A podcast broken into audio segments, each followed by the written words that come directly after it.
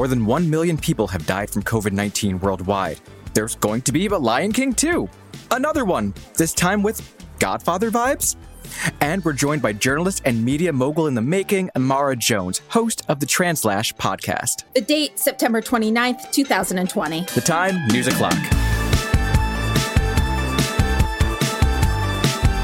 Hello, friends. I'm Hayes Brown. And I'm Casey Rackham. Welcome to BuzzFeed's News O'Clock. Okay, before we dive in, Casey, I have to get this off my chest. Uh, the New York City Board of Elections is apparently trash uh, because a bunch of people in Brooklyn who asked for absentee ballots got their ballots, but due to what they're calling a vendor error, they got the wrong privacy sleeve to return it in. So it had someone else's name on it. So if they send it back without checking, they're invalidating both their vote and someone else's. Yeah, that sounds about right. That sounds about the tip of the iceberg, Hayes. it's not even October yet. I'm glad that they figured this out now, but still, I'd prefer we didn't have to deal with this at all. Okay, time for today's top stories here's what you need to know. First up, the world hit a grim global milestone yesterday with at least 1 million people dead from COVID 19. It's been a long 10 months since the first reports out of China that a new mystery illness was making people sick. Since then, the world has been turned upside down by the novel coronavirus. It's been found in scores of countries and infected more than 33 million people. With 300,000 new cases daily, it's a figure that's inching closer to 1% of the world's population.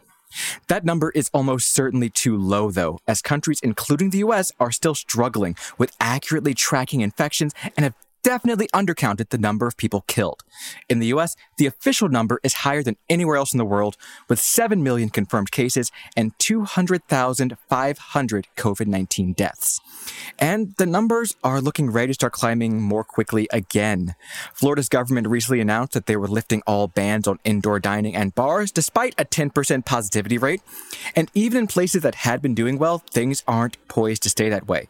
Here in New York City, the positive test rate climbed over 3% for the first time in months, thanks in part to a surge of cases in South Brooklyn. Next up, the Trump administration is still trying to wrap up the census within the next week, despite a federal judge's order to keep the counting going. The Commerce Department, which runs the census, was planning on wrapping up field operations on September 30th, aka tomorrow. Last week, U.S. District Judge Lucy Koh ruled in favor of an injunction filed by civil rights groups and local governments suspending that deadline. That, in theory, caused the schedule to revert back to a previous deadline of October 31st for when the counting would stop. Much like a kid who's become adept at playing I'm not touching you, the Commerce Department sent out a tweet yesterday announcing that Secretary Wilbur Ross had ordered a halt to data collection on October 5th. Technically, that's still later than the 30th. Judge Koh has asked for documents to support this new decision, and when told they don't really exist, she responded, quote, a one sentence tweet, are you saying that it is enough reason to establish decision making? A one sentence tweet? Activists are worried about how many people would be missed if door to door counting is halted earlier than absolutely necessary because, you know, a pandemic tends to slow things down. And given that this count will be used over the next 10 years to apportion seats in Congress, potentially missing out on large minority populations could be disastrous. And finally, the New York Times dropped their second major story looking into Trump's taxes, this time exploring how reality TV saved the president from going broke. Back in 2004, The Apprentice first aired on TV. From the back of a limo, Donald Trump introduced himself to America. It wasn't always so easy. About 13 years ago, I was seriously in trouble. I was billions of dollars in debt. But I fought back and I won. Big league. I used my brain, I used my negotiating skills, and I worked it all out. Now my company's bigger than it ever was, it's stronger than it ever was, and I'm having more fun than I ever had. But according to business and personal tax records reviewed by the Times, that was not really the case. Instead, it was the show that saved Trump from a wave of mounting debts, thanks to a deal that let him keep half of the show's profits. And with that burst of cash, including $47.8 million in 2005, Trump was not only kept afloat, but it let him go on a buying spree of golf courses and other properties. The records show that Trump was cashing in wherever he could while he could. That included getting over $8 million to endorse ACN, a multi level marketing company that would later be accused of scamming vulnerable people. And in the run up to the 2008 financial crisis, which was as a reminder, sparked by banks gambling on bad mortgages, Trump was making millions off of speaking engagements with names like Real Estate Wealth Expo. One weekend can make you a millionaire. Neither the millions of dollars he claimed to be losing each year or the money he'd gotten from his father were ever brought up, weirdly enough. Hayes. Yes, ma'am. Do you think, I don't know, I was just thinking about this. Do you think Trump's ever been to therapy? wow. Uh, absolutely not. I I swear to you, he has not been. But I, I why do you ask? I'm really curious. I, you could ask for so many reasons, but I guess like the the one thing I was thinking about through all this is like he just like really talks about all of his strengths, about his like ratings and this money and stuff. And like you said, he he doesn't talk about all the money he's lost each year or that he was given things from his father. And that just made me think that he very much, based on everything we've seen, is a person who cannot admit his faults. and that is something that one works on in therapy. yep. Uh, this is a man who has never once wanted to be vulnerable in his life. Vulnerability in his family, according to his niece's book, Sign of Weakness, got that like stripped out of him. And uh, yeah, he spun like his bankruptcies. Like he ta- he did talk about those things during that period, but like he said in that one clip that we listened to just now from The Apprentice, he spun them as like, uh, bad luck could happen to anyone. Not, I'm really bad at this. Right, right. Because he is. He is really, really bad at this. And I'm sure it's going to come up in tonight's debate since uh, Joe Biden and Kamala Harris just released their taxes for 2019. So compare and contrast. It's going to be, uh, uh, it's going to be a wild ride tonight. Oh, my anxiety. okay, Casey, how are things on the pop culture front today? Well, first, BTS continues to be the biggest musical act of the year. Last night, kicking off a week, a whole entire week of performances on The Tonight Show with Jimmy Fallon. Can't call me artist, can't call me idol. Honey, what what a heck idol, yeah? I'm proud of it, not child that was their song Idol. And like they did for their Tiny Desk concert, they performed from South Korea rather than hauling all seven of them to the US. And if that wasn't enough, they also performed their hit song Dynamite along with The Roots and Jimmy, because as we all know, Jimmy Fallon can't not be in things. this residency with The Tonight Show is the latest button in what's been a huge year for the band. Right now, BTS is only the third group in 50 years after the Beatles and the Monkees to have three number one albums on the Billboard 200 in less than 12 months. And all of this is making their record label, Big Hit Entertainment, ridiculous amounts of money. Big Hit is going to be traded on the South Korean stock market now. And with the biggest IPO there since 2017, their producer is said to be raking it in.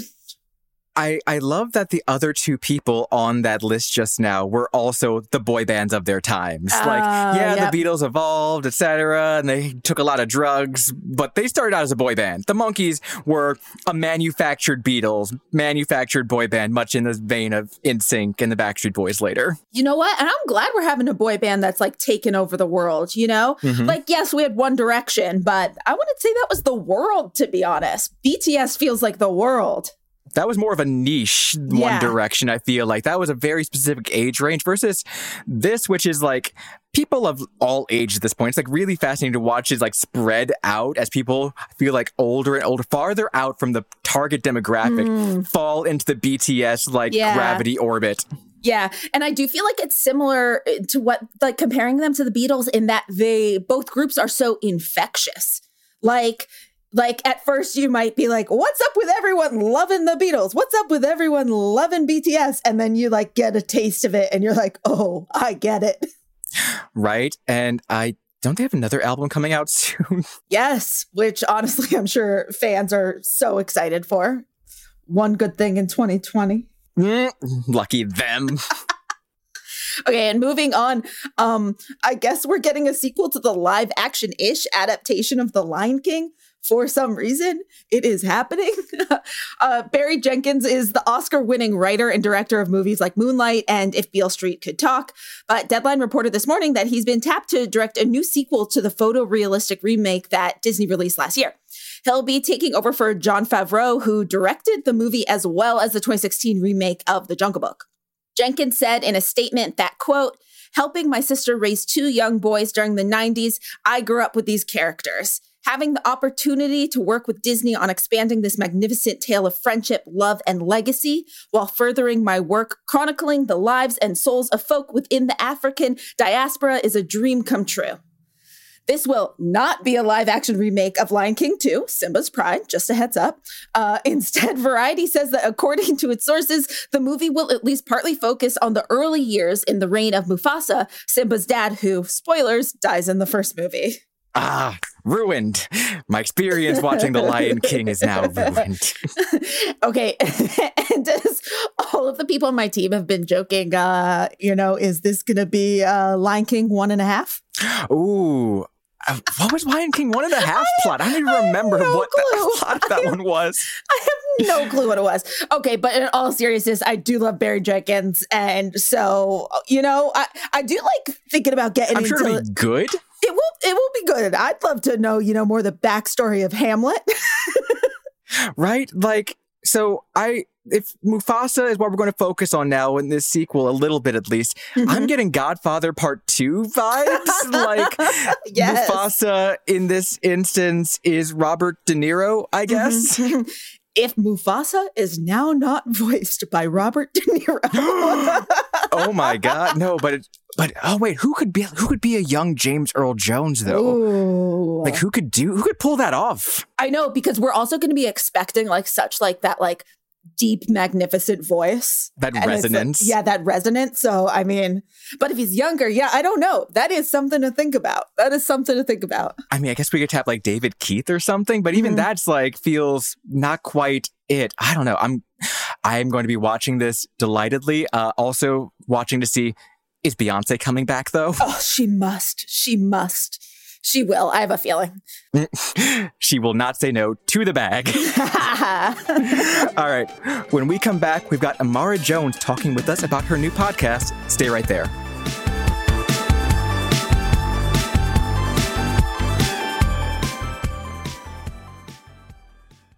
At SheFit, we're tired of hearing new year, new you, fat burning secrets, and lose weight fast. The only thing you need to lose is self doubt.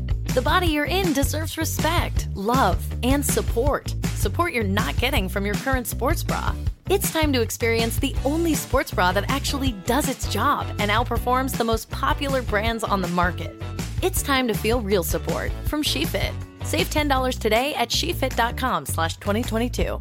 Hello and welcome to our show. I'm Zooey Deschanel, and I'm so excited to be joined by my friends and castmates Hannah Simone and Lamorne Morris to recap our hit television series New Girl. Join us every Monday on the Welcome to Our Show podcast, where we'll share behind the scenes stories of your favorite New Girl episodes, reveal the truth behind the legendary game True American, and discuss how the show got made with the writers, guest stars, and directors who made the show so special. Fans have been begging us to do a New Girl recap for years, and we finally made a podcast where we answer all your burning questions like Is there really a bear in every episode of New Girl? Plus, each week you'll hear hilarious stories like this. At the end, when he says you got some Schmidt on your face, I feel like I pitched that joke. I believe that. I feel like I did. I'm not a thousand percent. I want to say that was I, I, I tossed that one out. Listen to the Welcome to Our Show podcast on the iHeartRadio app, Apple Podcasts, or wherever you get your podcasts. From Cavalry Audio comes the new true crime podcast, The Shadow Girls. I always wanted to know what it felt like to kill somebody.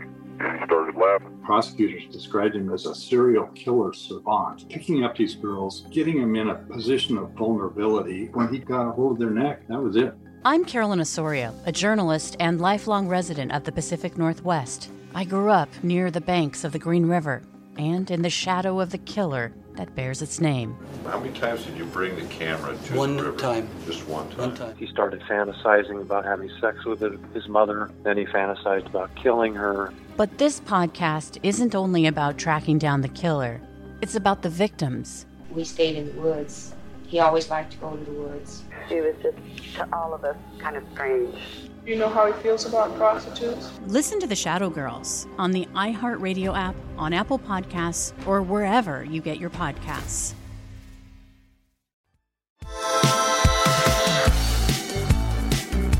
Welcome back. Trans rights spent years on the back burner of the civil rights struggle, despite trans people being involved in every step of the fight for LGBTQ equality. That's changed over the last decade, but it hasn't been smooth sailing. Way too often, it's been cis journalists talking about trans people instead of actually talking to them. And don't even get us started on how few trans journalists are getting bylines even today. Enter Imara Jones. She's the founder of Translash Media, the host of the Translash podcast, and we are so glad to have her with us here today. Good afternoon, Imara. Good afternoon. Thank you for having me.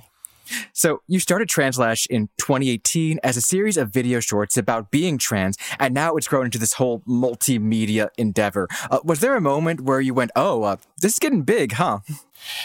Yeah, um, I think after the first one, I was really surprised. The first video short that I did, I was always skeptical that this was something that people were going to be receptive to, and I was pushed to do it by my friends um, across journalism as we wrapped up another video project. And I think it was after the first one where I realized that, and I think um, as we continue throughout these past couple of years, particularly during the Trump administration, to be targeted. Um, um, and to experience lots of violence, the necessity of it became even clearer to me. And so um, it's so interesting that the journey has kind of been the lesson. You've described the Translash podcast as telling trans stories to save trans lives. What do you think you're adding to the mix now that was missing before? I think that we're talked about all the time and we are in the news all the time and we are speaking about culture and we're represented in culture all the time. But very rarely are we actually asked what we think about um, what's happening in the world and how we're being portrayed. And so that's what's different about our podcast. I think because it is a news centered podcast. I mean, we literally have a segment called the news um, and then another another one that focuses on culture. These are the two aspects that we want to make sure that our vo- voice and our thoughts are being included in. And I think that that's what's different about what we're doing. So I'm curious, and I, I am coming at this as a cis male. Uh, do you see this show as being more of a safe space for trans people to hear things they can relate to, or a bridge for cis people to better understand what the trans experience is actually like? I think it's both. I think that it is very much for trans people as a way to have um, a conversation and to step back and to weigh in because of the type of guest that we have. But it's also the fact that it's very much designed for people who want to know more about us, to hear what we have to say, and to even in some cases follow our lead. And so that's why we normally um, have a mixture of trans and non-trans guests on every episode because we want to be sure to signal that it is for uh, everyone as well as the trans community. And that's really important because we are a tiny part of the culture in terms of, I'm sorry, we are a tiny part of um, the population when you look at us as a percentage. And so a part of us being able to secure our rights and to have equal humanity is getting other people as well on our side to advocate and to expand. So I think that that's very much a goal of the podcast. Your first episode went up on August 20th, so it's been about a month on air. What has been your favorite part of working on this show so far? I love interviewing. And the thing that you all will know from this is that this is such an intimate medium, right? Because we normally get people in places where they're extremely comfortable. You know, it's not a lot for them to hop on the phone with us or get on a microphone in their, you know, whatever they're wearing at the time, wherever they happen to be. And so we're the same and doing the same. Like right now, I'm talking to you in my closet. And so it's a very, where we record, and it's a very intimate space. And I think I find that people open up in really unique ways that that doesn't happen when I'm looking at them on a camera or if I'm interviewing them uh, for the written for any written words. And I think that that's been a great part. I mean, I actually love interviewing, and I love the whole process of um, of editing and just making sure that we have these in such the right way that people can digest what's going on. I didn't know how much went into a podcast until before, and so whenever I hear people say, "Oh, well, you should," this person should just do a podcast. It's so easy, and I I just want to I don't know, um, hand them a bottle of ibuprofen and say, you'll need these. We are right there with you. so, are there any upcoming episodes that you're particularly excited about? So many. Um, so the one this this I don't know when when this particular podcast will air, but um, we are having one um, where I just interviewed Ian Alexander, who will be the first trans character in the history of the Star Trek um, franchise. Oh, that's uh, right. He's playing a. Tr- they're playing a trill, right? That's exactly right. And um, and so I'm su- super excited about that because I'm actually a lifelong Trekkie. Like I watching reruns when I was a kid from the original series and then all the way through. And so I'm ex- I was super nerding out on that. You will be able to hear that in all its you know glory. And um, also we'll be talking to Jamilah King, who's at Mother Jones, unpacking the first debate. So I'm presidential debate. So I'm excited about that. And then we have others such as, um, uh, unpacking the mind of, of, evangelicals and why they are so um, intent on targeting trans people. So a lot of really good ones coming up. Okay, I have a question for you that is extremely niche for me. Um, so, the UN General Assembly opened last week. Last year, you hosted the first UN high level meeting on gender diversity. Um, have you seen any progress from the UN on trans rights issues in that time since? Yeah, I think, um, well, two things. I think one, um, I know that um, the UN, well, LGBT, UN Women, which is a massive organization at the United Nations, which focuses on um, gender equality around the world, has actually hired um, a full time person to focus on LGBTQ rights for the first time in its 60 year history. Um, that happened coming out of our meeting and was a consequence of that, which I think is really exciting. I also think that there has been continued movements at the UN to in- include gender diversity, but one of the impediments, sadly, is actually the United States. So the United States is actually blocking a lot of the progress. There's so many countries there, from Argentina to ones in Africa, uh, to not to speak of usual sus- suspects in Europe, who want to move forward on these, including trans rights. But the United States is forcing the United Nations to erase any language that's um, connected to anything that's trans um, and anything like that. So our country is the impediment, and if we weren't, there'd be so much more progress. In an article for Time recently, you said, "quote." There cannot be Black Lives Matter without the centering of Black trans women. Do you think the movement focuses too much on Black cis males? On BLM, yeah, of course. I think that that's definitely the case. I think there's too much. I think it's shifted recently in the case of Breonna Taylor, but I think that, you know, one of the things that was a critique in June is just, for instance, the way in which there was this massive reaction for uh, George Floyd, but not the same equivalent for Breonna Taylor, um, and for other Black women who suffer similar fates, and absolutely for Black trans women. There's not nearly enough centering in Black Lives Matter and in racial justice on the lives of Black trans women. That's absolutely the case. I'm curious, are there good resources out there right now for researching how Black trans women's interactions with the police tend to go? I think the best probably place would be um, the Anti Violence Project. I believe they put out a report a year or two ago on um, policing and the way it intersects with communities of color that are queer and then also trans. So I think that that's actually a good resource. Um, but I think that we know that, for example, you know, a black trans woman was shot by the police 14 times last week, uh, who called out again on a mental illness disturbance. We've heard that so many times.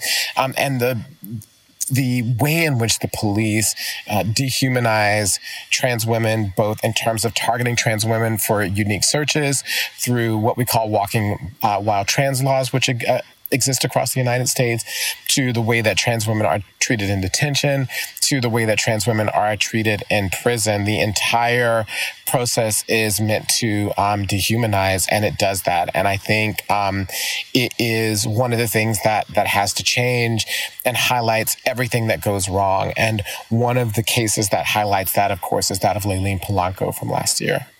Okay, one last thing. Uh, you said in a recent interview with Vice, quote, the bottom line is that the expanding consciousness of our humanity is why we have every reason to hope that the best days for black trans women are ahead of us. So, so what is it that's got you feeling hopeful these days? we're having this conversation. like literally the fact that BuzzFeed was like, Hey, knock on the door. Let's have this conversation. Um, that makes me hopeful because conversation is the beginning of change. And the fact that there is a growing, as I say, a growing consciousness about us across the board. Of course, there is enormous amount of progress to go. We have a long way to go because there's so much distance between black trans women and the rest of society that we have to close. But we can't close that unless we're talking about the issues that uh, are preventing us from closing that gap and from and from reaching um, equity and equality. And the fact that we're beginning to have those conversations right now across the board in so many different ways, I think, is the reason why I'm super hopeful. Ah. That is great to hear. And so, Imara, thank you so much for joining us today. We really appreciate you taking the time. Thank you so much. Happy to do it anytime. Okay, it's time for Meanwhile on the Internet, and today we must say goodbye to a legend. One that haunted our Facebook pages during the years when we were all actually still using Facebook. Oh man, are they finally getting rid of the poke feature? no, Hayes. For some reason, they will literally never get rid of pokes. Oh, thank okay? God. That's going to be around for forever. okay, anyway, I'm talking about the original social media game experience. Farmville. Ah. It, it was launched by game company Zynga back in 2009 and it was a massive hit.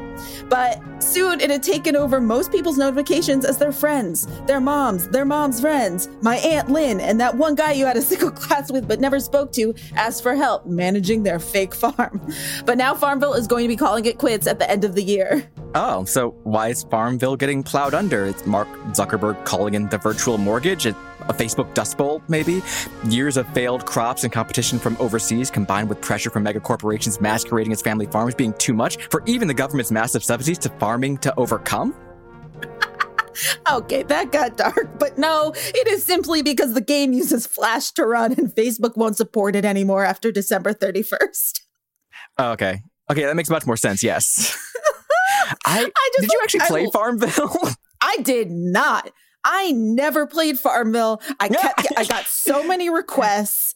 I mean, I'm I'm not against like playing games like that at all. I, you know, I play Ticket to Ride on my phone 24/7. You know, I love a good game, but no, I didn't play I, I didn't play this and I just got so many notifications from family members who like, you know, never texted me but sure asked me for help with their farm.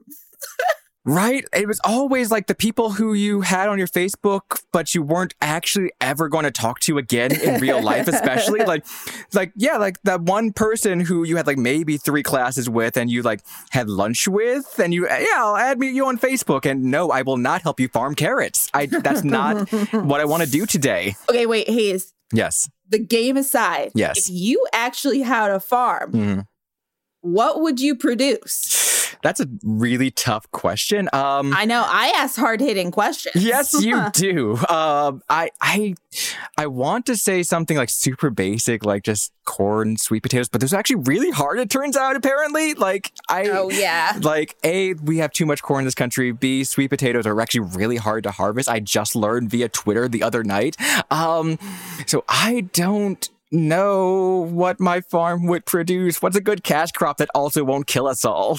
Okay, see, you are thinking really hard into this. And meanwhile, I was just going to be like, I like carrots. also fair answer though. Yeah, grow carrots on your farm, Casey. Me, like, okay, if I want to maximize my yield, what do I want to produce? No, um, I don't know. Then yeah, I guess like spinach and corn on my fake farm that doesn't exist. I would Yeah. not want livestock on my farm. Is See, I was just about to say that I, w- I would have chickens. My my parents, her next door neighbor in in literally just L.A. You know, not on a farm, L.A. She has two chickens named Lucy and Ethel. I love them dearly, and I love the eggs that they produce. yeah, no, that's totally fair. And I in on our fictional farms, all free range, all organic, F pesticides. If our crops fail because of bugs, at least the bugs ate. I guess is my stance on this. yeah, we're not making any money from running a farm. No, zero dollars. All right. Well, that's it for today. Join us tomorrow when we talk with the Daily Beast, Kevin Fallon, about why the Hulu show Pen 15 is perfectly calibrated to hit us right in our millennial feels. And remember, if you choose to drink during tonight's presidential debates, please do so responsibly. Like, if you're taking a shot every time Biden says folks or every time Trump lies, you might die, and we can't have that on our conscience. Be sure to subscribe to News O'Clock on the iHeartRadio app, Apple Podcasts, or wherever you go for your sound stories. And please take the time to leave us a rating and a review. It helps us figure out what you like about the show versus what you love about the show. And remember to set your alarm so you never miss an episode of News O'Clock.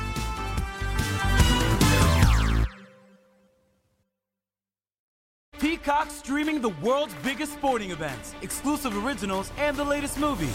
This February, we've got Super Bowl 56 and the 2022 Winter Olympics. Peacock Original Bel Air from executive producer Will Smith and Westbrook Studios. Damn! Plus tons of new movies every week, including Marry Me, starring Jennifer Lopez and Owen Wilson. In theaters and streaming only on Peacock Valentine's Day. With all this and so much more to love, sign up now at peacocktv.com.